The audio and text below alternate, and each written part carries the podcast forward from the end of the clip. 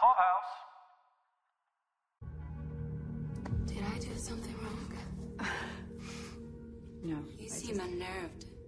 Really? Yeah, just. Do I unnerve you? No. Will you tell me if I did something wrong? You didn't do anything wrong. Okay?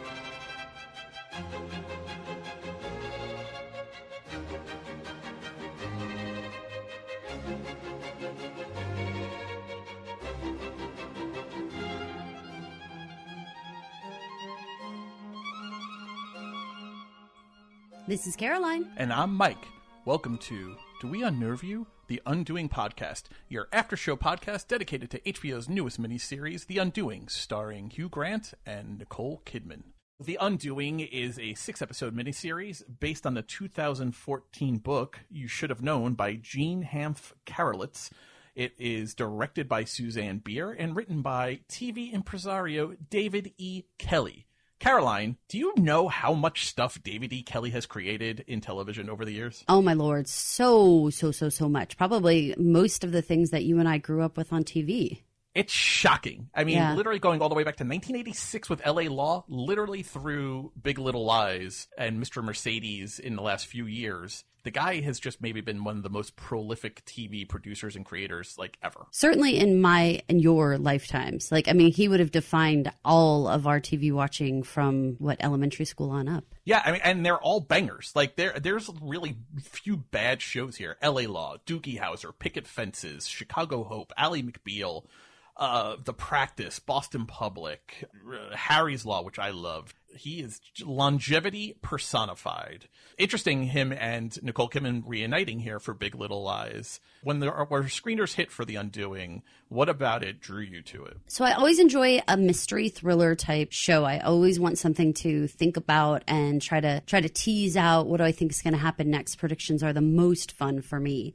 Also, this is this is a strange little thing about me, but I missed a section of Hugh Grant's filmography because I had three babies in 10 and a half months. And during that exact time frame is when he did a lot of his work that a lot of our peers are very familiar with. And my hands were very full so i just missed a ton of what he was doing. I mean bridget jones love actually sense and sensibility like i i, I was breastfeeding and changing diapers and stuff like mad so i missed all of that so I have always wanted to get into like, why is he somebody that everybody's like feels is very charming? I jumped back into him in Paddington 2.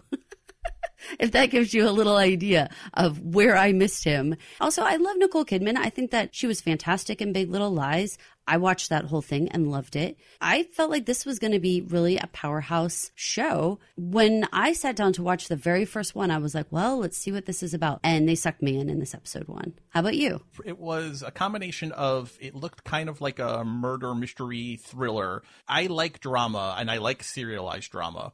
But things that deal with like just family dramas, shows like Parenthood, which people love, those kind of family dramas never really suck me in. That that's not a dynamic I'm super interested in covering. I was a little worried about if it was going to be a family drama thing, but then when I realized it was going to have like a, a murder component to it and a thriller, psychological thriller aspect to it, then I was kind of all in. Two was the cast. Hugh Grant and Nicole Kidman together on a TV show, not like a movie. I mean, that's the cast of like a blockbuster movie you've put together now. You're, thinking, you know, summer blockbuster, Oscar contender kind of movie. But then you add David E. Kelley and, and Susanne Bier. I mean, Susanne Bier is no slouch. We didn't really go into her biography, but she did the Bird Box, the big Netflix hit with uh, Sandra Bullock uh, a couple years ago. And before that, her big TV credit was The Night Manager, which was one of my favorite the TV miniseries of 2016. I've been waiting for them to make a sequel to it, uh, starring Hugh Laurie again to use his like real like super sexy accent. The Night Manager was a fantastic miniseries. So just if it's it's a stacked cast, it's a stacked in stacked creatives, and you know you have Donald Sutherland. There, there's a lot going for this series. Mm, Sutherland, you added Sutherland in. That's a spice that like I need in my life. Add a Sutherland in, and you're doing okay. Donald is the draw for me. You know, like you like make something to eat, and then someone comes in and puts like a big load of like shredded cheese and like sour cream. You're like, that's the Sutherland. Thank He's the you. paprika. Uh, love For sure. Yeah. So, I mean, I, I talk about event TV a lot. I talk about the golden age of, of television. When you're bringing these kinds of people to bear on your screen, how could you not want to watch it uh, and talk about it? You know, it. It took a lot to not make a breastfeeding joke just now when you mentioned it because it Oh, don't think I didn't drop that there. well, I mean, well, come on now. I, I mean, it was I, I was sitting here and I began to sweat profusely as I was hitting my mute button. But uh, it leads me to a good point that I would like to address to our dear listeners.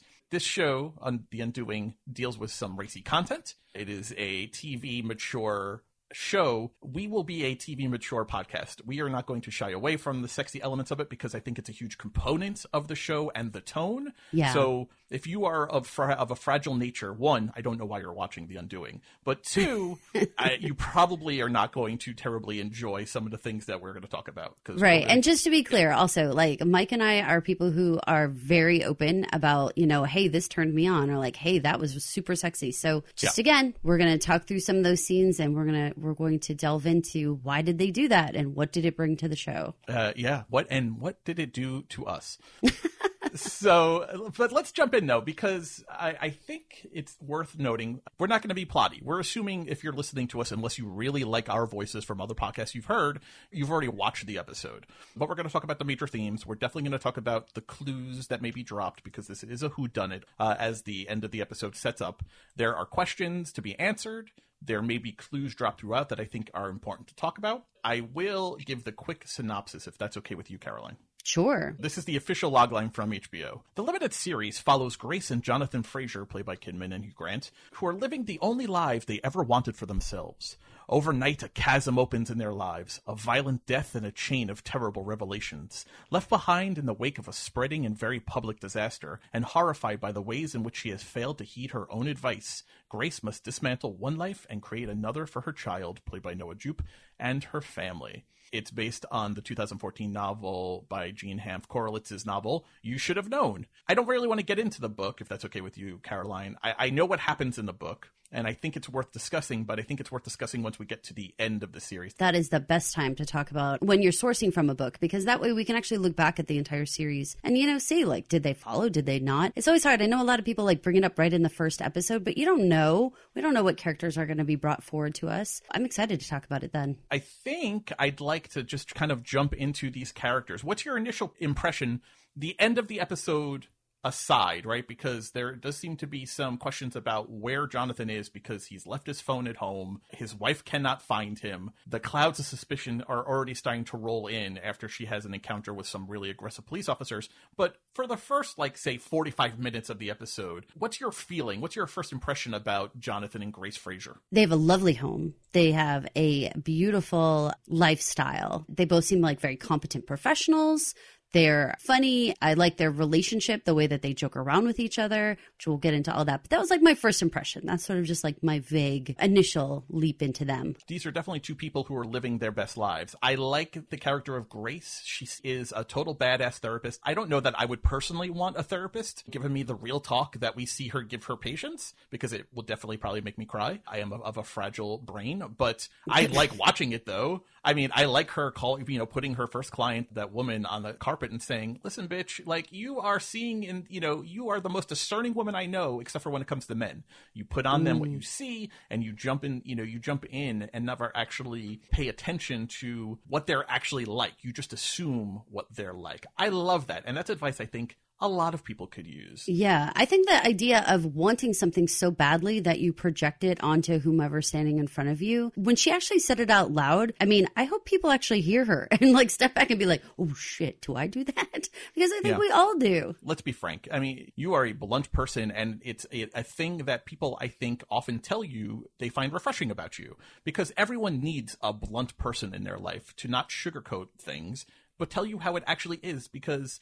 Especially in today's age, there's a lot of people who tell you what you want to hear. There's a lot of people who want to cushion things to make it more digestible. In the end, though, you're not really helping a friend if that's how you're going about their life because eventually they're going to get slapped by the cold, hard reality of life. I, I loved watching her at work in this episode with that patient, and I loved the discussion with the married gay couple where she got right down to brass tacks that it wasn't about sex with Dennis, the third guy. It was about getting caught. It was about spurring Michael. I think both of these patients that we see her interact with in this episode are really interesting uh, mirrors on how a lot of people live their lives. I can't help but wonder if it's not going to be something that we need to keep in mind as we go through the series and we, you know, continue to examine the Fraser's life.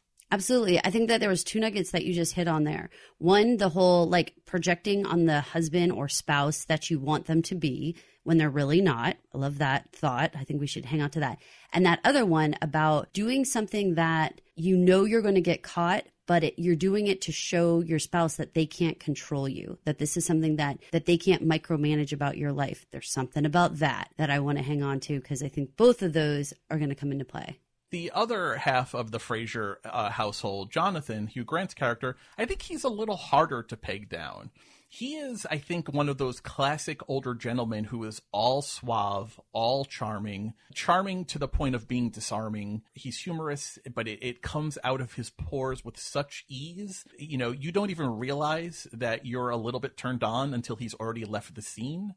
I, Hugh, Hugh Grant is not someone I've ever thought of as sexy Hugh Grant has always always been someone I've always thought of as charming. Very charming. Very, very charming. charming. Yes. There is an edge of sexuality to him though in this episode, isn't there? I, well, I think it's I that he speak- says it. Okay, so that's the thing. There are plenty of men who are charming, right? Or and there are plenty of men who are sexy. But when you get someone who's charming and they're willing to say, like, "Are you dirty, Grace? Do you need me to put on my rubber glove?" That's like a kinky level that mashes together those sexy, charming things that is very rare when you get to have both of those. I like the kink element of him. Let's add that in. Yeah, when he said, "Put on your, let me put on my rubber gloves," uh huh, you know, I was like, Dr. whoa. Dr. Dr. Fraser's, and she's, I mean, she's not saying, "No, Jonathan, don't come in here." She's, I mean, She was like, when are you getting in here already? yeah, her silence is like, "All right, go get your gloves. Like, we're Yeah. gonna do this." Yeah. I mean, even when he comes home in that in that scene and is crying, and then they fuck, it's so sexy. Even though you've assumed something very bad has happened with his oncology patient, and it's you know it's a child, and that's very sad. But there is a balm that she soothes him with by letting him enter her and move and she's kissing his hand it's so fucking exciting i love their chemistry in this neither of these two people and i and i think i want to get into this because neither of these two people are on their own actors and actresses I've ever thought of again as sexy. Charming on his part, and I think she's beautiful, but I've never thought of Nicole Kidman as really sexy. I think together they actually kind of sizzle in this episode, and I think when Elaine is on the screen with Nicole Kidman with Grace, I think there's fucking heat, you know, for Fahrenheit 451 without a doubt. But on their own, I've never really thought of them as sexy, so I'm really enjoying these older versions of Nicole Kidman and Hugh Grant because they're kind of doing it for me. I think there's a comfort level in their own skin that is coming off incredibly sexy. I think the two of them have chemistry that is undeniable. Again, that that they're willing to to talk about things that people only think about. You know, when he says like let's just find Mm-hmm, a bedroom at the party, you know, that might be something that you want the the cliche bedroom eyes kind of business. He just says, "Let's go to Right. let's go find a bedroom." Who doesn't want to hear that? Like that's sexy overt sexiness like all over the place. And even when he's like playing around with because he because he doesn't just say let's go find a bedroom. I mean he he pushes it. He's like you know in Suki's closet, in Suki's clothes. Me too. I know. You know, we'll both wear Suki's clothes. yeah, yeah, like I'll wear them too. Like make an Englishman's dream come true. Like it's funny, but it's it's a real sexiness. To, It's like, but humor. and it like goes another level though, because it's not just sexy, it's not just looks, it's not just touches. No. When you add that layer of, I'm calling it kink, like when you actually Yeah, yeah. say it out loud and you are willing to commit to the bit, if you will. I believe they would go have sex in the closet, you know. And I give Yeah. Nicole Kidman a lot of credit, and the writers a lot of credit that at least up to the point that you and I have seen, which is episode one, they have written her in a way that she doesn't act like how you would expect. That like uptight, I'm on a committee. God, Jonathan. Oh, my friends are here. You're embarrassing me. Like Right. all the typical shit. She says like, you're bad. You know, and then just Yeah. kind of teases. You know what I'm talking about, right? Like, No, like you've she- seen every yes. suburban housewife written the same, and I know she's not suburban, but it don't matter. even more so because they are a rich upper east side family you very much expect her to say something like you're embarrassing in front of my friends you know you know get a hold of yourself but she Mm-hmm. Doesn't she she turns into it and it makes it even sexier because one it makes them a very believable happily married couple like so many rich powerful type families of a certain age are always written as we're together only because of the money or because we've got a son. Circumstance are keeping us together. You believe that these two really very much enjoy each other. They enjoy each other's company outside the bedroom. They enjoy each other's uh, company inside the bedroom. They enjoy each other's company inside Suki's closet. You know, and they're both into their fantasies and their kink, and I'm here for it. So I'm not completely willing to say that they enjoy their each other's company all the time. What I'm willing to say is that they have obvious chemistry. There's something about it when it is at that heightened place where there's almost a little danger to it because I don't think that they necessarily have that how do I want to say this? Because I know we saw them have some like basic conversations, but almost all of their interactions are either a little extra funny or a little mm-hmm. extra a little extra serious or a little Mm-hmm. They're extra heightened. whatever. They are heightened, right? They're Everything like is this. heightened. There's something about them that has this intensity that is very charged. Yeah, it's very palpable. But I think that would go across the board. Like I also think that when you know he tells like a half truth, everything's ramped up all the time with them. There definitely seems to be a charged atmosphere and, and maybe i did over maybe i did extend my metaphor too much when i said that they're happy together all the time because it did not escape my notice when they're talking about the very expensive tuition that they pay to reardon mm-hmm. the, the little nugget drop that they actually in fact don't pay anything to reardon that it's her father who we learned is donald sutherland plays franklin. He's the one who's actually paying for henry's education. Now you know, Hugh Grant is a pediatric oncologist. She is a very successful therapist, it appears. These are people who are being paid very well, but they may not be be being paid well enough to. Fifty thousand dollar tuition is high. Yes, it's high for anything. It's particularly high, especially as someone who sends a, a child to private school. It is very expensive. That is a very expensive. I mean, I know they're in New York bill. City and I understand all those kinds of things. And so everything's more. But, you know, obviously this is a very exclusive situation Right. because very few people could participate in, in a tuition level that high. One of the things I like about the show is that it was actually filmed in New York City, and I think that always adds another element to a vibe, to a feeling of a show. But uh, there is something about the Upper East Side that doesn't get a lot of attention. You know, you hear about Manhattan and you hear about the wealth and the money, and people are usually talking about the Upper West Side of Manhattan. The real old money, the the the Gossip Girl money from the, that rich school that all those rich kids went to, oh, that's always the Upper East Side. This mm. is very Upper East old money and that's where the real like wealth that goes back generations of Manhattan is. I love that, and I love that they they play that all up because that house that they're living in, I'd be very curious to see whose name is on the title of that house. I hmm. don't think it's Hugh Grant's. I bet it's not either, which is weird because he is,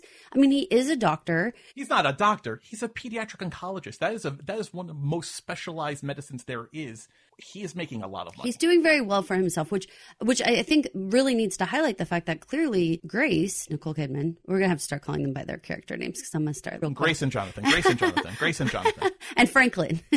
And Henry the Son. knowing that Grace's dad pays the bills there makes me feel like, okay, so clearly now we have a dynamic for their marriage mm-hmm. that Franklin is definitely involved in their in their lives and also that Grace comes from money. It's not Jonathan's family paying for it or they are not paying for it. And also during that dinner party when we actually meet Franklin when they're like, "Franklin, Jonathan, it's clear the relationship that these men have. Right. He again, he is a successful doctor. Jonathan is. He travels in these circles of wealth, and yet he's kind of cucked to his father-in-law.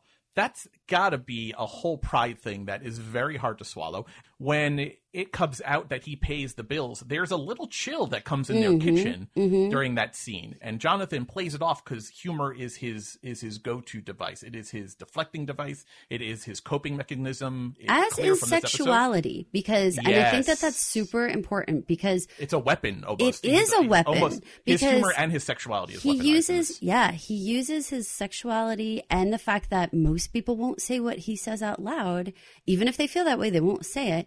And we see it happen like if you take out the fact that he is overtly sexual with her and you mm-hmm. just put in the parts where he's essentially complaining about having to go to a school function, complaining about having to go to family obligations. If you kind of dumb down the writing, that's just standard shit, right? That's where the wife gets sick of it and you have these you're grating on my nerves with constantly whining about having to go to things. You could have you could go all the way down to like married with children, just like base fighting, right? But it's mm-hmm. the fact that he has these layers to his personality, as does she, that creates this like elevated conversation where you're still doing the same thing. You're still nagging and bitching. You're still coercing him to come to things, but you have that layer of sexuality and you have that layer of charm and, you know, will they, won't they, that keeps you way more engaged. There's also an element here in the what what puts Grace and Jonathan together dynamic that I think we need to talk about because it's her friend circle also. We see Grace and her friends a couple of times in this episode. We see them at the fundraising meeting. This is where we meet Elena for the first time. There, there are no husbands present. We see them again gathered at the gala, and there are husbands around, but still not a whole lot of men. And Janel Moloney's character Sally, when Jonathan gets called away to go see his patient Shelby, you know, she she one of the close friends calls out the fact that oh, what a great guy, you know, d- uh, dealing with pediatric oncology and cancer. What a what a drag that has to be every day, and yet he does it with such humor. So there is an envy among her friends that I took to me anyway that they look up to Grace because she has such a loving, caring husband who is dealing with kid cancer, one of the worst cancers there is, and yet has such a humor about him. And I think unspoken, a sexuality about him, right? They all see it. They see him probably patting her ass and stuff. And, you know, if he had slid up her slit dress, I don't think she would have swatted him away. I don't think any of them would have been surprised. That seems to be their dynamic. There's a little bit of the I have the prize husband feeling that I'm getting also from this first episode. And maybe as a as a former husband anyway, it it was something I was kind of thinking about. That's another dynamic of why are they together? Dad pays the bills, so what what is Jonathan bringing to the table that's keeping this su- successful woman? I'm gonna lean back into her therapy sessions. A, probably because she's projecting something on him that he really isn't. Mm-hmm. And then B, my guess in this case is going to be dad is the controlling party. In that second therapy session, she married Jonathan to prove to dad that he cannot control every move she makes.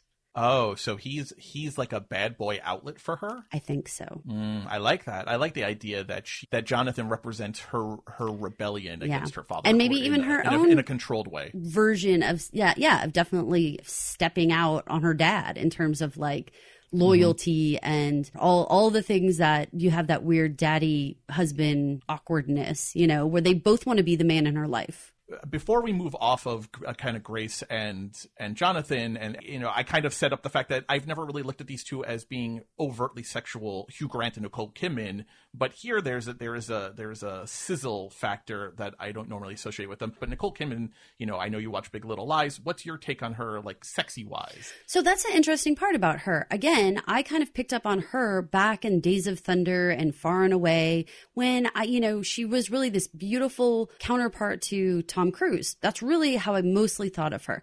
Now, I'm super aware that she did Moulin Rouge and other things, but for whatever reason, I never placed her in the category of this overtly sexual woman. She was beautiful and she had no issue with nudity. Like anytime she's walking across a room, her dress is going to like spread open, her bathrobe's going to spread open. You're going to see her upper thigh. You're going to catch a, a glimpse of her hip or whatever, right? We got we got almost entire side boob from her in that party scene when she's walking boob. across the room. Yeah, like I mean, gorgeous. bare breast is, but yeah. Gorgeous, gorgeous.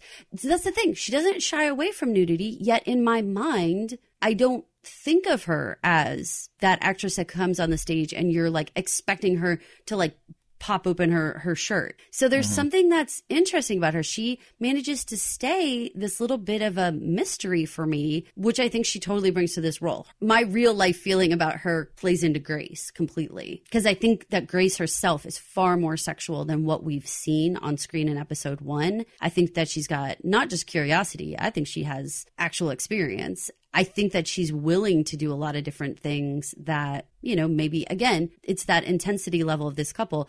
Many women think, but don't act on, don't say, don't do. Same, you know, it's the same with Jonathan. Many men think, I wish we could just find a bedroom, but they don't say it at the party. So this couple, the way that they are willing to take it to that next level, they both have that really interesting just extra about them. It's interesting you bring that up because there's only two things I really think about Nicole Kidman movie wise where I clearly associate them with being like physically turned on by what she was doing on screen and by her because again, I don't I don't find her sexy normally. I find I think she's classically beautiful. I think she's objectively gorgeous, but I don't find her sexy. But there in Eyes Wide Shut, a, a movie that is not great, I don't think, I, and I don't think is held up entirely well. There's a sexiness about her because, as you're describing her here, she's this beautiful present that once you open it up, you realize there is so much more there. Mm-hmm. Once you undress her, once you unwrap her, there is a sexuality that is brimming and overflowing. It's like And I right under the surface though, which which they both have, honestly. They both have that.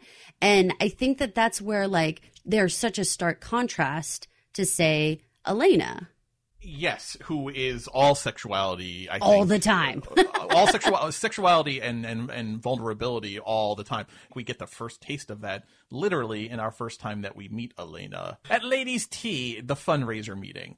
Caroline, you are a fundraising mom. You are an active mom. You have spent a lifetime fundraising. Sat around these these exact tables. Um You have known these women. I- Maybe I not do the know upper- these women. Maybe not the Upper East version of them, but you know these women. I know the southern younger versions of them. So where they came from money as well. Mm-hmm. We're a younger version, but the circle of friends that I keep also have they're very similar to this on a younger southern version. So tell me, how accurate one was the setup and and how accurate was the reaction to Elena here? Because not only in the moment when she when she bears her breast and and they all literally stop talking and stare at her, and the camera the camera does is doing some work here, right? I, I, the mm-hmm. camera is heightening the mm-hmm. experience for all of us. But then there's the phone call. There's Sylvia's phone call. Lily Rabe playing Sylvia Love her, love her, love her. there's the call to Grace afterwards being like that's so weird. And she and she talks about it how it was passive aggressive which is funny because that's actually how I took it. Mm-hmm. And later in Grace calls it even hostile when she's in bed ta talking to Jonathan about it. How accurate a depiction was this? And have you ever had an experience with a mom from a different kind of background than than the rest of the friends come into a group?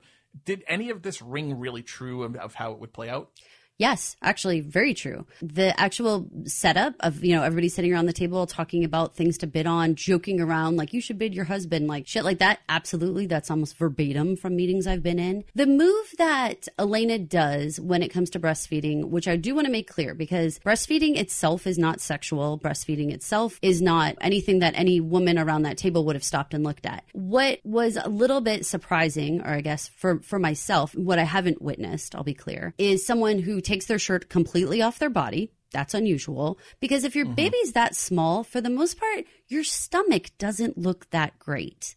I know we get full body shots on Elena. Her body is beautiful. This baby is very young. And I don't just mean like a stretch mark. I mean, there's like no looseness about her body at all. Most women would be self conscious about their midsection with a baby so young. So they wouldn't take their shirt completely off there is an entire market of things, including like Nike has the sports bra, where most bras you just undo the little tab like in the front and just expose just the nipple area. So Yes. there's so many things that make exactly how she does it surprising to the women at the table. So when she's when she does that, perhaps you could look at it as a class situation where it's like maybe she doesn't have access to all these different fashion options that allows her to breastfeed. However, she also has beautiful a beautiful body and she isn't self-conscious about it and she is feeling very like this is me, take it for what I am. Even the way she takes her breast out is like it's, it was almost like a magic trick. You have something like um under like a sheet and you yank it off and it's like a reveal. She does it like that. It's like boom. Like it's just like happens. And it's like again, no one does that. If you're if you're even if she was going to change in front of that room of people, there's ways that you do that that aren't that like big reveal moment, you know? Right. Her breast very much is a ta-da moment when it comes out. Yes, I think all of the possibilities you've laid out, maybe she doesn't have access to, to maternity bras. Maybe she hasn't been in this scenario before. Maybe she doesn't have a lot of female friends that she sits around with, and so is inexpert at how to broach the subject of breastfeeding. But I think that's all bullshit. I think she is making a statement here. The eye contact that she makes around the table that in particular the eye contact that she is making with Grace is all very pointed. It it spoke to me almost like she was daring them to say something to her. To the other women around the table, I think to Grace it was kind of sexual. It, it it's a weird thing to do, and I think that's a weird move to do because it's your baby, and breastfeeding is not sexual in its nature, especially when it's a baby attached to it. There's a close up of the camera Yes, to the baby two times. They zoom in two times. And and a lot of the camera work that we see in this episode make me think that it's supposed to be Grace's kind of POV or or hmm. Grace's thought process. I mean, we have a couple of close-ups of her eye, like very close to her eye, rapid movement. All of that is telling me that there is there is something going on here, some unspoken thing going on here between towards Grace and maybe Grace back to her. But oh, in the overall, and I want to ask you what you're feeling of this. I did not agree with Sylvia that it was passive aggressive. I did not agree with Grace that it was hostile because of the money talk about I you know, she when she talks to Jonathan, she says that it was vulgar what we were talking about, the money, the wealth, the the, the excess that we were talking about seemed vulgar, and so that Elena was reacting to that in a hostile way. That's not how I took it. I think that Grace was just spinning possibilities, really, when she says that, because I understand, and, and she was even maybe telling the audience, like, hey, you know what? Take it from this point of view. She is a natural mom, you know, has young babies, and here we are talking about just sort of like this frou frou fluff, and here she is, like, in the game, in the struggle with a little baby. And so when she takes her breast out the way she does, she's kind of being like, y'all are talking about shallow shit when we should be talking about what the children need. Like me, I'm breastfeeding my baby. Like it's like that, right? It's like, so Right. she is trying to kind of give the audience some things to think about. Like, well, why else would she be doing this? So all the characters serve to throw out possibilities. Over here, you've got Sylvia saying, look, I think it's passive aggressive. I think she's got some sort of beef with you. I think there's something going on here. It seems very pointed at Grace, It doesn't it? it? does. It absolutely does. But here's the thing. When she's walking down the hall, the way she keeps petting the baby's head, first of all, even that was weird. I understand, you know, you want to be cuddly with your baby, but she was being like very like, my precious, in a like a really kind of gross way. Mm-hmm. Almost like she expected them to steal the baby. Yes. She was holding the baby close to her, almost like she felt threatened eh, among like these these lioness women. It's also the type of thing that you do, like when you're pregnant, and maybe Mm. when you want other people to be all jealous, you kind of like rub your belly. Wherever you put your hands as a woman is where everyone's going to look. So if you start playing with your necklace, if you start rubbing your belly, if you put your hand on your hip, whatever you're going to do, everyone's eyes are going to where your hand is. Literally, as you were saying that, my eyes were picturing those body parts. And you knew saying exactly what I was doing. You knew what that meant. Look at my cleavage. That mm-hmm. meant look at my ass. That meant look at my pregnant belly. Like every move that a woman does with her hands is often that. So when she's rubbing the baby's head incessantly, it was like, look at this baby. Now here's the thing. I saw that scene at around the same time you saw that scene and I texted over to you, that baby's Hugh Grant's baby. Oh my God. I, that baby is not that. Oh, they know something about that baby.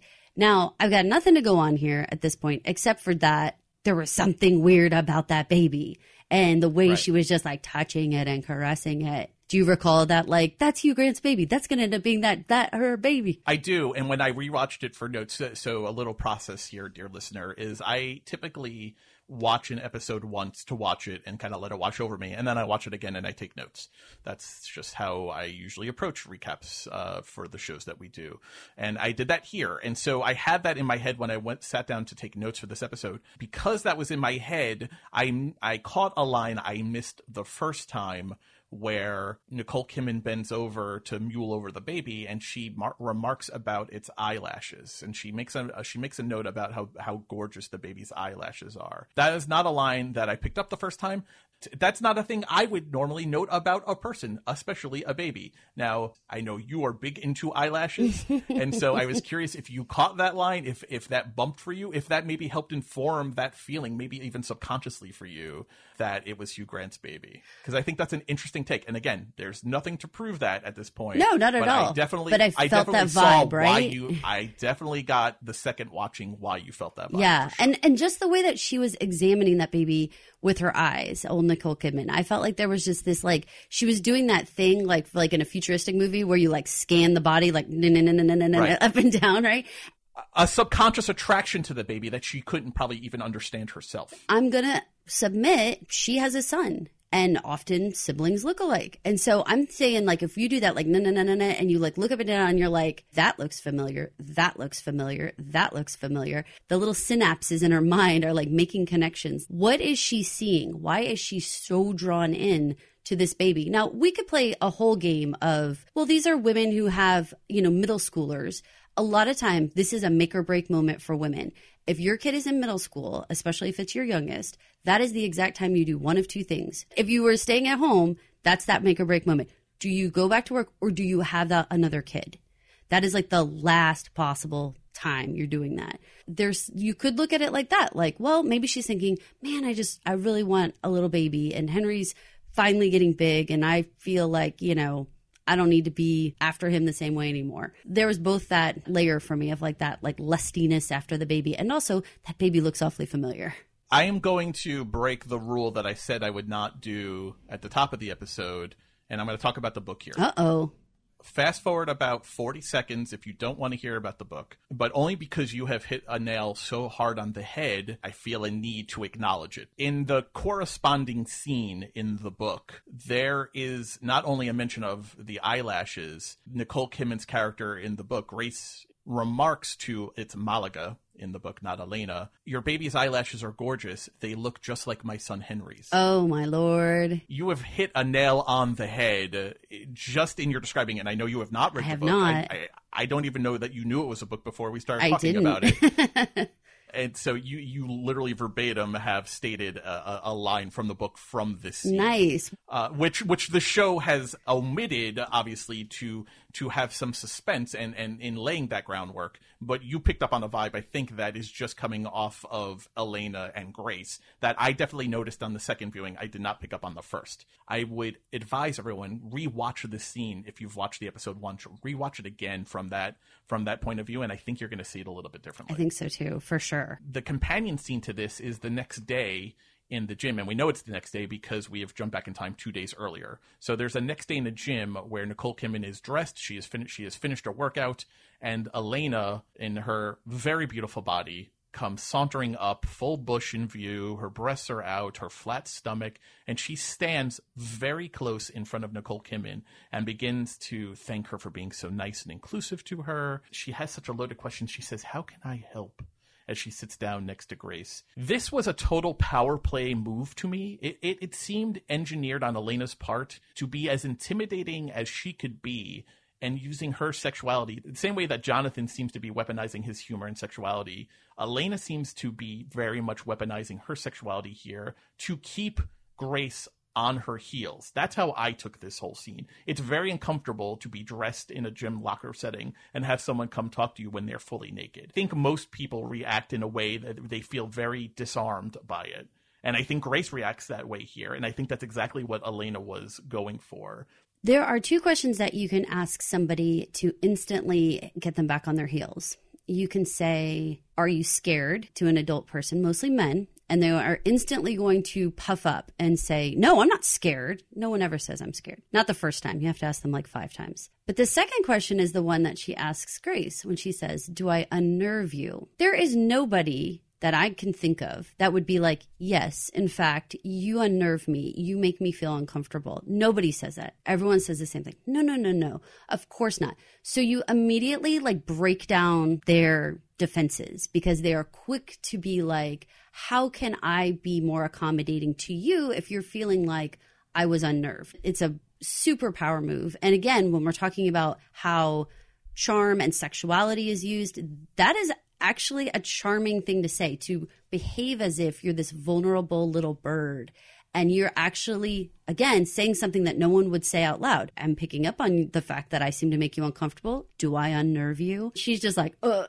no, no, no, of course not, of course not, of course not. That scene was super manipulative. Obviously, the whole like put your pubic hair into my eye line is like, what is happening right now? And adding that layer of sexuality and like, I think you want me to have my pubic hair in your face, Grace. Like, that's the insinuation. It is like, screaming it loud and clear. I think it's interesting because you're picking up on the part of the scene that we don't see initially.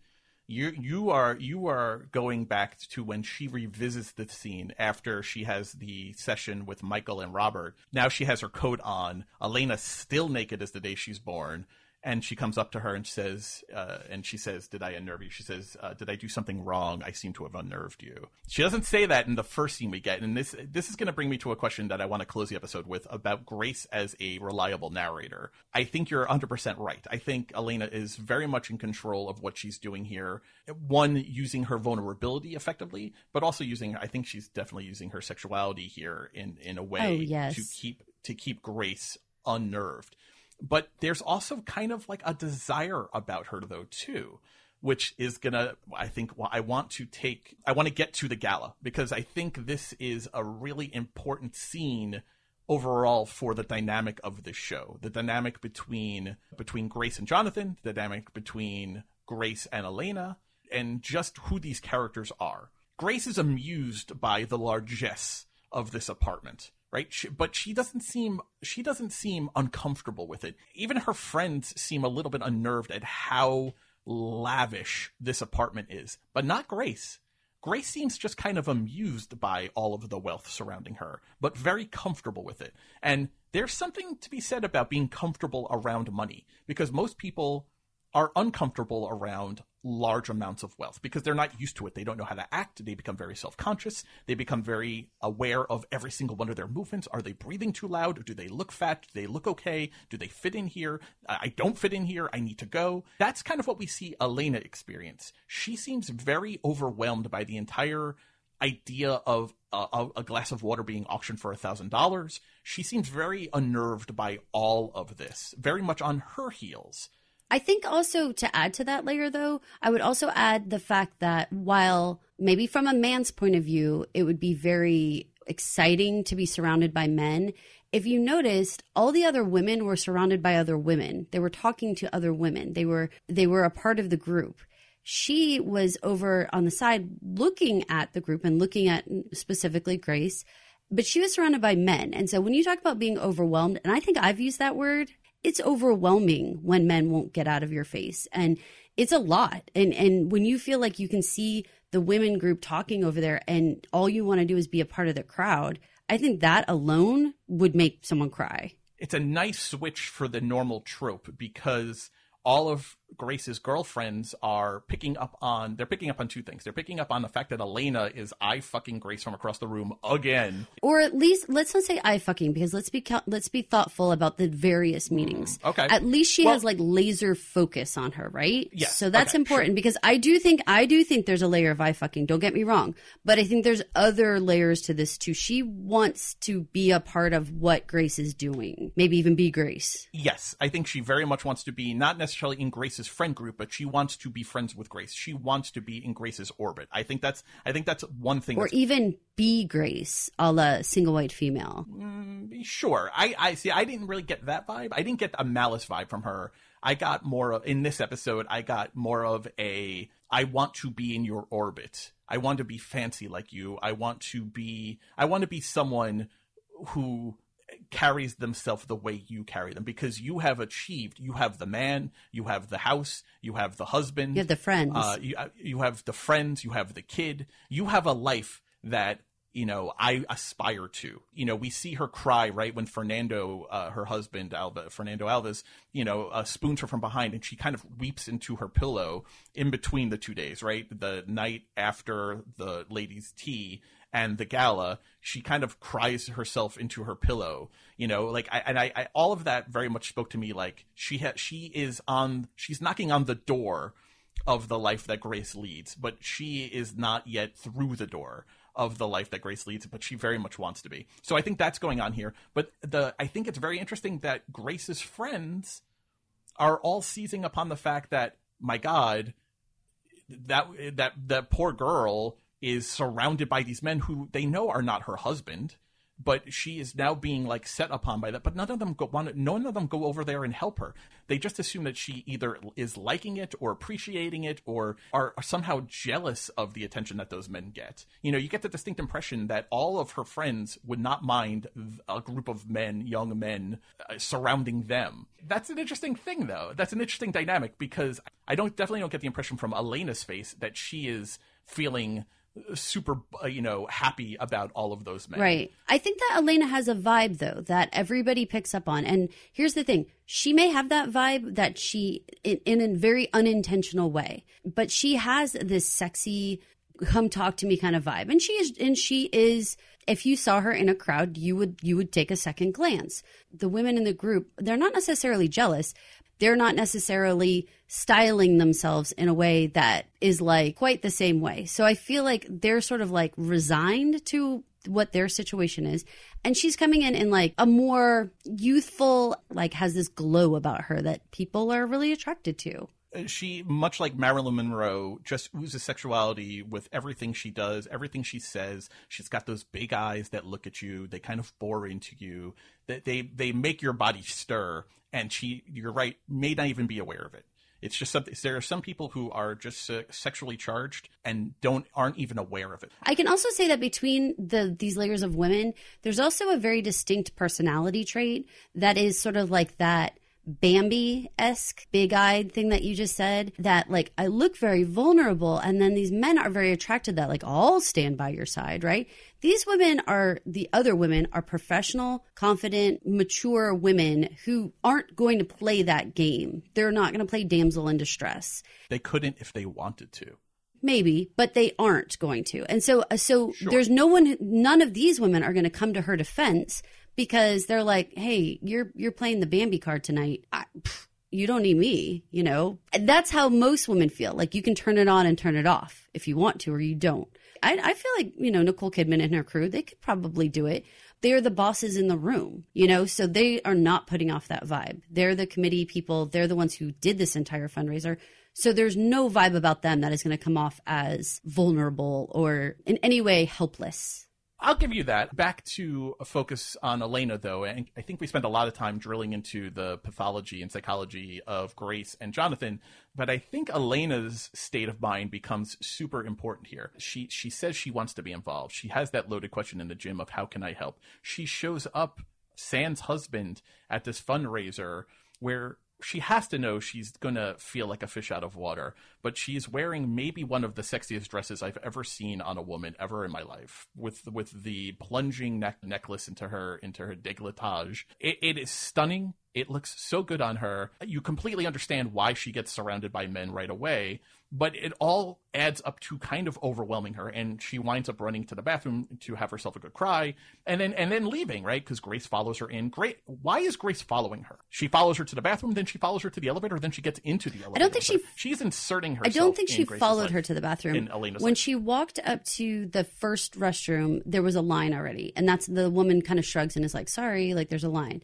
So she sought out the second bathroom which was through the closet and so that was like their actual master bathroom which was probably not the guest bathroom. So when she steps in there and Elena comes out of the stall, I do not think she expected to see her in there. Oh, that might be. That's that's actually right. So then right. as they're having that conversation, you know, she is saying, "I'm overwhelmed. This is too much. I you know, I don't know what to do with myself." Like that kind of thing. And also, to be clear, Grace offers her support and assistance. She's like, "If you ever want to talk, we can do that for free. Yeah, that was, which which comes off very clumsy. Well, it did come off very clumsy. I think it's important that she said for free because she takes it like it's a money thing. Elena takes it like a professional thing, meaning she didn't come in here as a peer who said, Hey, fellow woman, I see you are upset. Do you want to go have coffee and talk sometime, like friends?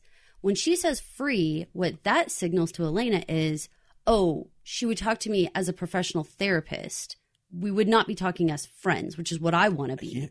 Do you think so? Yes. Oh, yes. see, well, well, well, I agree, not as friends, but I actually took it more. I, I took it that Elena would have taken it the same way that that Grace becomes uncomfortable about that you couldn't afford my rates. So I won't charge you, but but it's related though. It's related though that I, you're going to be on my couch in my office talking, not going for right. and that's important though because Right. that that harkens back to that conversation in bed when grace was telling jonathan oh we were being vulgar about art and money and stuff. And we Mm-hmm. uh, there's no part of that that i really think that that's why elena was uncomfortable. I really think that there's something different going on there. Same in the bathroom. She brings up money. She thinks she's made elena uncomfortable about the money. I don't think it's about the money. I think it's about the fact that oh you're you're suggesting a professional relationship where i want a personal relationship. So i think she comes out of the bathroom crying because that was like her inroads moment. You know this was the fundraiser that she's sitting on the committee. The committee's going to disband. There's not going to be more committee meetings right coming up next. So no she doesn't have any more ins. This was her last shot to get in with grace. There's not going to be any more committee meetings for Elena. in Okay, all 12 right, but you know what I mean, again. though. You could see how that was like her last chance, though, was at the fundraiser, was to get Grace's attention This was her big moment, and she got an offer for professional therapy Mm-hmm. instead at- of at, uh, friendship you know, or free. something more, or a relationship of some sort, a personal relationship. But she's got one more card to play. Yes. And Grace, and Grace follows her. Grace follows her out of the bathroom, tries to distance herself, tries to say no more, but then can't. She, She sees her at crying. the elevator. Well, so okay, here's Well, she- another thing. Well, she sees her leaving. she sees her crying. I think that's what gets her. I think she sees her crying. And so that's my point of view. Now, you could say she sees her leaving and so she's got another motivation. But for me, she sees her crying and she knows she was just talking to her in the bathroom. So the fact that she runs over and she's like, "Oh gosh, what? What now? Like what is happening? What is what is the matter?" That is like what I think leads them in. And offering the car, I think is was very well. I'm going to say now that we know that Elena is dead at the end of this episode, I'm going to put some layers on that and be like, is she offering her car because she wants to know where Elena lives exactly? I don't know. But she seems to be offering the car because she's just being nice. At this point, that is the point of view that we're supposed to have. Grace doesn't worry about money, or at least we haven't seen Grace worry about money. Or the fact that she has a literal car just on standby, ready to take her wherever she needs to be. You wouldn't think about the fact that uh, maybe I live in Harlem and I don't want you and your fancy driver taking me to my home. Like there's a shame aspect related to it. I think that's all what we're supposed to take from here. You know, Elena Elena you know demurs, you know, she refuses politely the car and she says it's easier for me just to take the subway home. Is that true, though, fact- Mike? Though asking because you're a New York City guy, would it actually be faster for her to just take the subway to Harlem than it would be to have a driver? presumably they're on the upper east side where like in around near where they live and where the school Mm-hmm. is harlem and the upper east side are connecting neighborhoods i mean the upper east side goes for several like probably 40 blocks or so but then you're into harlem. No it's probably not faster actually. Okay, so good to know, uh, because that's at- what I was nighttime nighttime figuring. in the city on the upper east side you can get up the avenues pretty quickly. Okay. i i think it was more of a shame thing like but a shame thing and there are there are parts of harlem. Harlem has been has been kind of gentrified.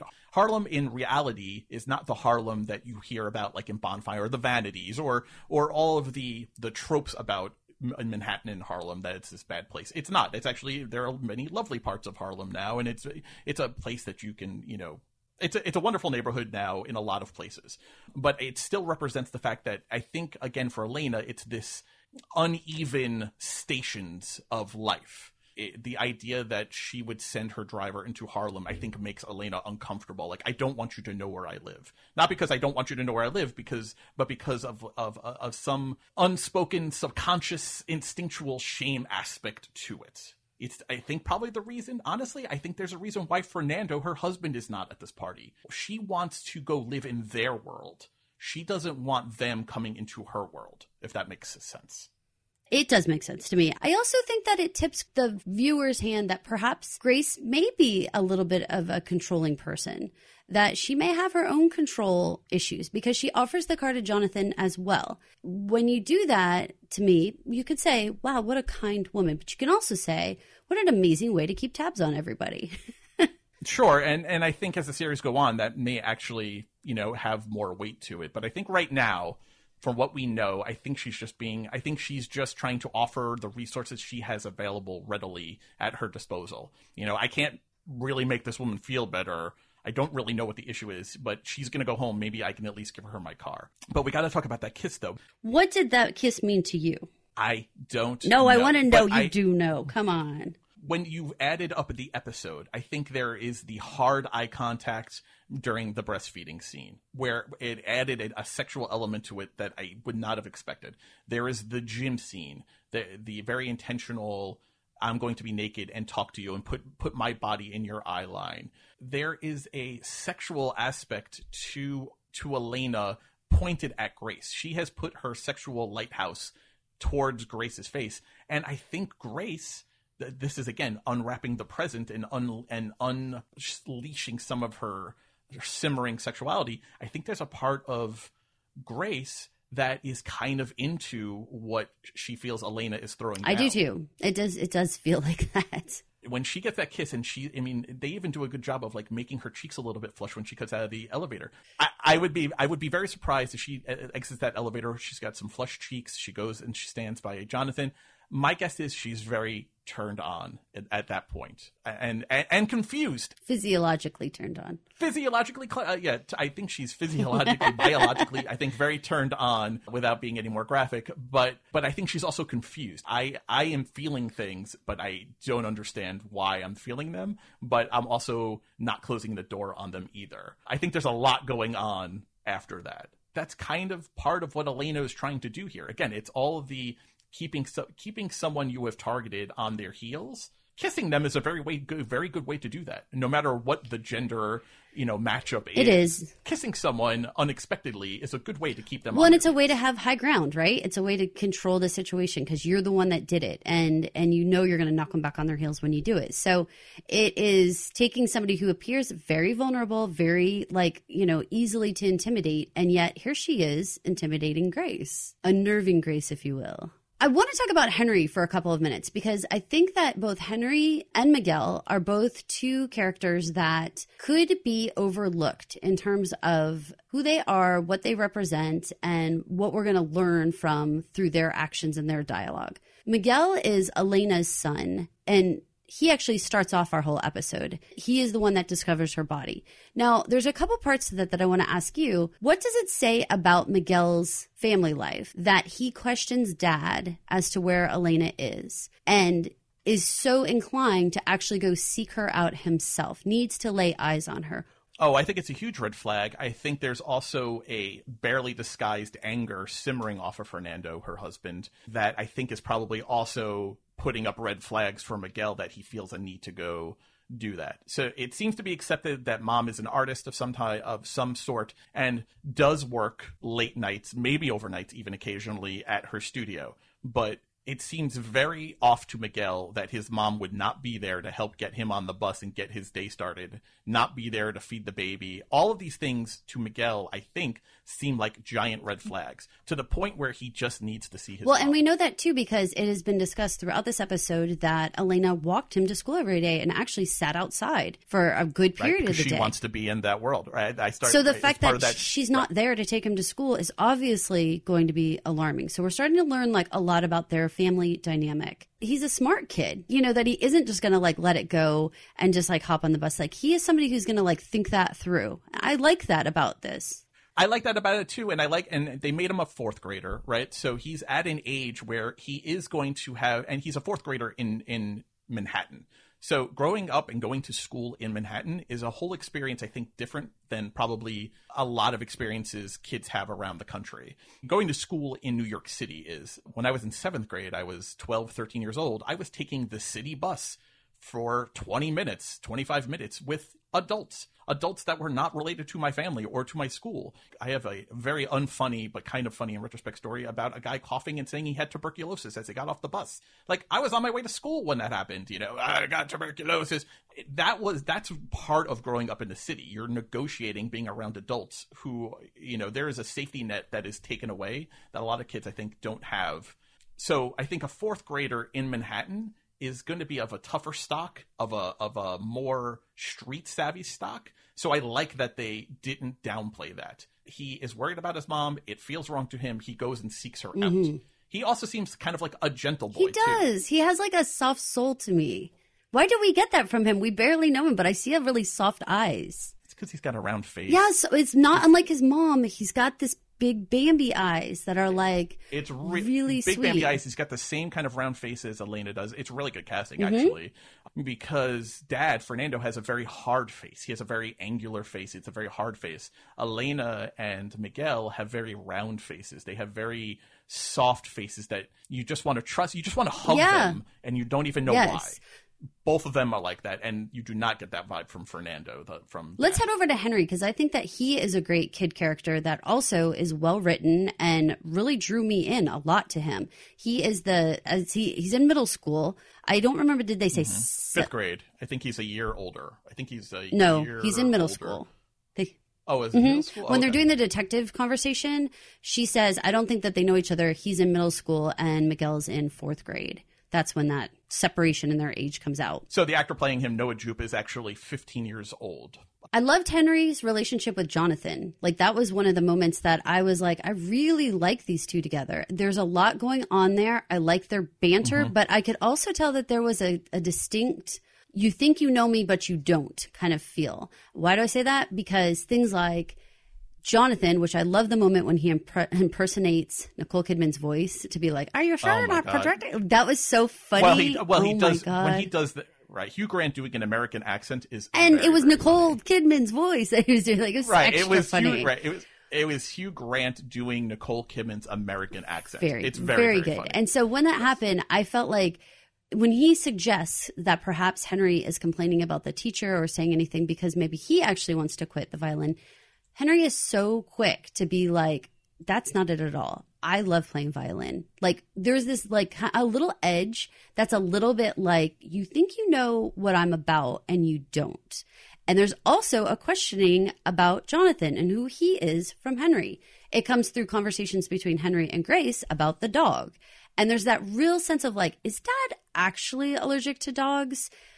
A real distrust there that's in there. There's something simmering between these two guys that are very like, it looks on the surface to be this great bantery relationship, but when you dissect it, it's like there's some not real trustworthy words happening here. your first point is the one that really stuck with me the idea of you think you know me but you don't really know me and henry and i think that works because henry is older so miguel at fourth grade you're going to know everything about miguel right? There's not a whole secret life of a fourth grader. A kid who is in seventh eighth grade there's a whole lot of stuff going on in that life that parents even cl- even parents close to their kids. I mean, it looks like Jonathan and Henry walk to school mm-hmm. together, like the same way that Elena and walks Miguel to school every day, which is interesting. Mm-hmm. It seems that Jonathan walks Henry to school every day. And you get a lot of bonding time. You find out a lot about your kid then. I take my son to school often. I pick him up every day. I learn a lot about his day and his inner working,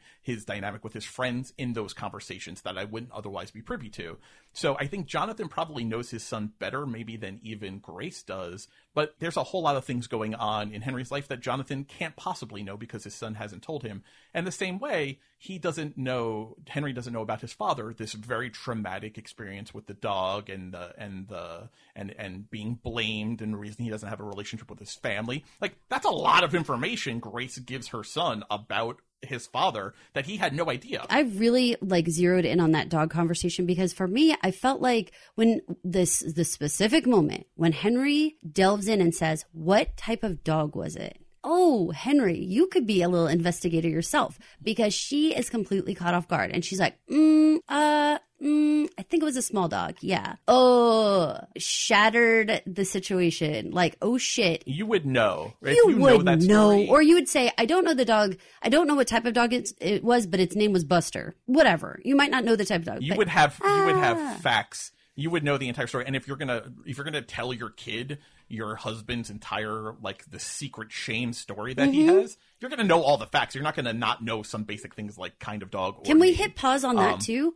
Why are you telling Dad's secret shame story? Well, that was my issue with it. Was like, there's a reason why uh, Jonathan hasn't told this to his son. It's a very personal story. My family blamed my for me for killing my family dog as a child. It felt weird. It uh, it felt like it also revealed a dynamic be- between Grace, Jonathan, and Henry. That is very like don't tell dad that I told you this. That kind of business that you're like, wait, what? Why are you telling the kid that? Like, uh, it just, there was something odd. Uh, something odd, but also it kind of goes to a little bit like I was talking about Miguel. Kids that grow up in the city, I think, and I think this is real. I don't think this is just a TV thing. And you don't, though you do see it in TV. Kids who grow up in the city do tend to track much older than they actually are, and adults forget that sometimes and treat them more like peers than kids, and that's an issue. And I think that may be what's at work here. I mean, Grace we know is blunt she she doesn't actually sugarcoat things. We've seen this professionally. It almost seems like that wall of parents are supposed to sugarcoat things and lie to their kids sometimes kind of falls down here. And but it's not her secret or story to That's tell. That's my main thing is that she he's That was he's a big issue for me, They obviously was- have a relationship, you know, between Jonathan and Henry. If he's chosen not to tell him, why do you think it's your place to tell? That's the main thing for me. All right. So uh, after the party, Jonathan says he got called away uh, because he has to go take care of a patient, and we also know he's leaving early the next morning for a symposium for a convention, uh, an oncology convention in Cleveland. The next day, Elena is found dead. We see over the course of the day Grace trying to get a hold of Jonathan. She cannot. She is getting more frantic or more annoyed sounding, more angry sounding, more put out sounding as she's leaving voicemails throughout the day because she can't get a hold of him. He's not calling back. She eventually finds his cell phone in their oh house. Oh my god, Mike! I mean, what? That's a big fucking you red flag. think no matter what the Jesus. Lord, because you know no no one's going anywhere without a cell phone. Okay, no one is. Not so if there's one in the night in the nightstand drawer, he's got another one in his pocket.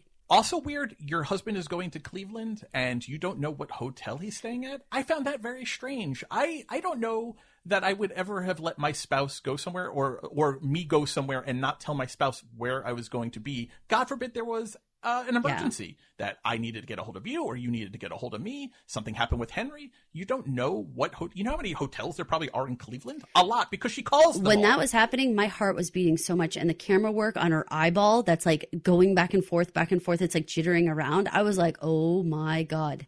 The eyeball shot is very Yes. it, it reminded me of like the breastfeeding scene like there's some there are some choice there are some camera choices made in this series that are very unnerving the eyeball is definitely one of them You could feel the nerves though, and I mean, so did I when when they were like, okay, finally, here's Jonathan, and then there's a woman that answers the phone, and you're like, oh, oh my god, we've totally busted him, and then it's like an American guy who comes on the line, you're like, oh god, okay, no, that wasn't it. Really good little red herring moments. They're small, but really, really good. And it's so funny too because then she sees that she hears this guy's voice and knows it's not her husband but she still asks him like jonathan Mm. fraser like as if it's gonna all of a sudden morph into hugh grant i thought it was actually a nice little touch that makes no sense but the kind of thing that you would probably say You probably really moment. do, yeah, just to like, just to check your own self. Yeah, just be like, is Yeah, yeah. Like, does he actually sound like that? Yeah. So I actually thought that was a nice little moment. Something we're going to need to talk about in the coming episodes. There are two police officers investigating the the death of Elena. They're super aggressive with Grace out of the gate. We see them asking questions of the kids. We see them asking questions of Grace's friends, and they're not really hitting very hard with any of those people. They get to Grace, and I feel like they are super aggressive with her out of Yeah, especially actually going into her house versus having conversations on the steps of the school. You know, actually coming in when she turns her back to look at her phone and they start leafing through the papers on her on her countertop. I was like, "Oh my god. Oh my god." Yeah, there's something going on here that is not clear to us yet. It will become clear, I think. Oh, I'm sure we're going to learn more for sure. So I, I want to put a pin in that. I just want to note the fact that these officers are interested in Grace. They're interested in Jonathan. They specifically asked if they would be able to talk to him when she comes up with this. And it's not even a lie. She believes it, but it sounds so fake coming out from like, oh, I don't really know what hotel he's Yeah. staying at. You sound like you're lying. How could how could you not know? Your husband's gone to Cleveland for t- one or Right. two days. You don't know where he's staying. It's so weird. But then I also want to highlight one more thing about the detectives O'Rourke and detectives Mendoza. When they're both there in the house, Henry is like very nerved up. Now this is natural, very natural. I mean, hello, this is scary. Someone's someone's died. There's been a murder. The school is small. police in your house. But there's something about after they leave when he is like hanging on the stairs, which I only caught in the second viewing. He's sitting on the stairs and he's like looking through the rungs of the banister in a way that was heightened. It was something that drew my eye and made me be like, that kid is extra upset. I don't know what Henry knows, but I feel like he knows something. I meant to bring it up when we were talking about the relationship between Henry and Jonathan. Henry seems, and and again, I may be projecting here. I may be doing what Grace says that her patients are doing uh, on my myself and my son. Henry seems very concerned about having his father's approval. There, there is an aspect to their relationship when you hear them talking. All of their banter is very much Henry trying to prove himself to his father, trying to trying to establish himself as someone who's more than just his son, but someone that is like a peer, someone that is like a friend, and or trying to get his approval, which is interesting when you think about Jonathan and Grace's father, Franklin, and clearly the ship has sailed on the approval factor there. They have a very classic father son in law relationship. I got a very distinct impression from all of the interaction that Henry very much needs or is looking for his father's stamp of approval on how he's living his life. I, I and I can't even put that into words yet, but it was very much a vibe I got from their I think you're right on. I, and I think that, like you said, I think that that's a natural, realistic, you know, extra layer to add in there. Of course, you know, he he wants to make dad proud, but they made a point of it. So that's something that I feel like we should pay attention to and they also made a point of the fact that Henry only knows what's going on really good because he wouldn't know Miguel. They're in different grades, uh, you know, they're middle school and grade school. But he's watching. He's he was watching the reports on his phone, which is a very modern thing that classic crime thrillers wouldn't have had to deal with. But the aspect of getting up to the date news via your phone mm-hmm. instead of from the sources like your parents is an interesting thing that I think we also need to keep a hold of. Henry is interested in what is happening here. The fact that there are two police officers sitting in his kitchen is maybe making it even more. So, so. especially, I want to add on that Pod Clubhouse covered Defending Jacob recently, which was a boy about the same age as Henry. If anyone's saying like, I didn't pick up on that, why are you why, why are you looking at the kids at all? I have an extra little part of me that's like, I want to pay attention because Jacob did the same shit. He was on his phone, he was on social media, he was tracking the stories, and so it made it made me because of prior TV viewing watch Henry closer and Miguel for that matter. The last thing I want to bring up is, and I and I dropped this a little bit. I teased it probably about an hour ago at this point of Grace as a reliable narrator, and I think this is something that we're going to need to think about one because it seems like it's coming up in all the shows we're watching right now. We just got through doing uh, the third day, and there was a reliable narrator question there. It, there was a reliable narrator question in I Know This Much Is True with Mark Ruffalo's characters. And I think there are some seeds planted here where everything we're seeing or everything we think we know that Grace is experiencing may not be the entire story. So there are three specific things I want to just highlight and maybe they don't mean anything, maybe they don't mean anything yet, but things I want to highlight. One, when she's waiting for Jonathan to get home from being with his oncology patient, Shelby uh, McGibbons, after the gala, she has either a memory or it seemed more to me like she was imagining what it looked like with Jonathan talking to Shelby because that's Shelby that yes. he's talking to in in the hospital room and there is a shadowed woman that's the only thing you could tell it's a woman's frame yes. behind the the glass doors but it's also kind of dreamy it has like kind hazy, of like a classical yeah? like a white hazy yeah. thing at the at the sides of the frame and it's almost not like she's having a memory of it, but more like she's imagining what that conversation is looking like. Like she knows Jonathan so well, she can imagine the kind of humor and interaction he would have with a patient. Interesting. What does that mean? And are we are we supposed to take that as as truth? That was really what was happening, or just our memory of her? Maybe maybe she's the shadowy figure and she overheard her husband one time talking to Shelby, or is it just purely her making this we up? definitely know that a patient before has passed away because she makes some comment to him and he goes not all my patients pass away or die. So i'm going to go with you on the idea that that could have been a memory of a different patient. I don't think he ever said shelby to her. Yeah, He, He did. did? and the actress is credited as Shelby McGibbon. I don't. So then maybe I'm going to go with the idea that maybe she she was giving a different memory at a different time or something that maybe wasn't that night's conversation. Grace, I think, has a very strong mind. I think Grace is a very intelligent woman. I think Grace is a very has a very powerful mind. I think Grace was inventing what she thinks that looked like in her head, what that interaction would look like. I think she was actually applying because the other memories that we have that we see her have with Elena don't have the haziness. They are very clearly memories that we see her have, interactions we see her have. And so I think there's I think there is a uh, specific reason for Intrigue. that. But I think it's something we have to keep Yeah, I definitely on want to for sure. she has a memory of the scene in the gym with Elena when we see when we see it play out Grace has not yet changed, right? She's wearing she's still like toweling off, she's sitting on the bench, Elena is in front of her naked. After Michael and Robert's therapy session, she she imagines back and she remembers later on in that scene. Now she has her jacket on, she's standing, she's getting ready to leave the gym. Elena still very naked, and that's when she asks if I did something wrong. I seem like I have unnerved you. Interesting that she had that memory in a fragmented way.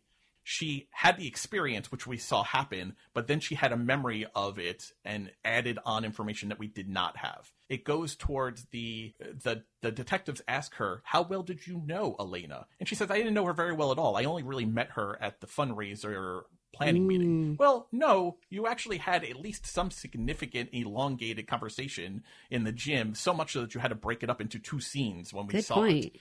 Uh, and then the last one is the very last scene of the episode. We had seen now crime scene photos from above, and we see Elena's body in the studio, and there's a lot of blood, right? Very crime of passiony. Whatever happened to her happened in a very violent way to have so much blood spread out among her. That was my impression anyway. The very last scene is looking at Grace, a close up on Grace's face, a flash to Elena's dead body where we see that she's still in her gala gown. She's face up as if she was facing her attacker. She's still clearly in the peach gown, dead. And then it flashes back to Elena, uh, ba- flashes back to Grace. In TV cinematics, that is a memory. That is not just one thing happening and then another thing happening and then going back to the first thing happening. Is that her memory? Is that her inventing what she thinks the crime scene looked like? I don't know but it's something I think we have to keep an eye on. I think there's a lot of clues in all three of those things when it comes to Grace. and I'm really memory. looking forward to unraveling this mystery because I think that this is something that has so many possibilities, and I'm excited to keep all of these little chess pieces on the board until we could knock them off one by one. I expected something good because of the cast and the creatives behind it. It really took me and and grabbed me and pulled me in so fast that I was I was a little unnerved by how into it I was out of the gate, and that's why we're talking about it. Exactly. Well, this is Caroline. And this is Mike. Thanks for listening to the Do We Unnerve You? The Undoing podcast. Don't forget to rate, review, and subscribe to the podcast on Apple Podcasts or wherever you listen to podcasts. We really appreciate it if you leave us five stars. It makes Apple like us a lot.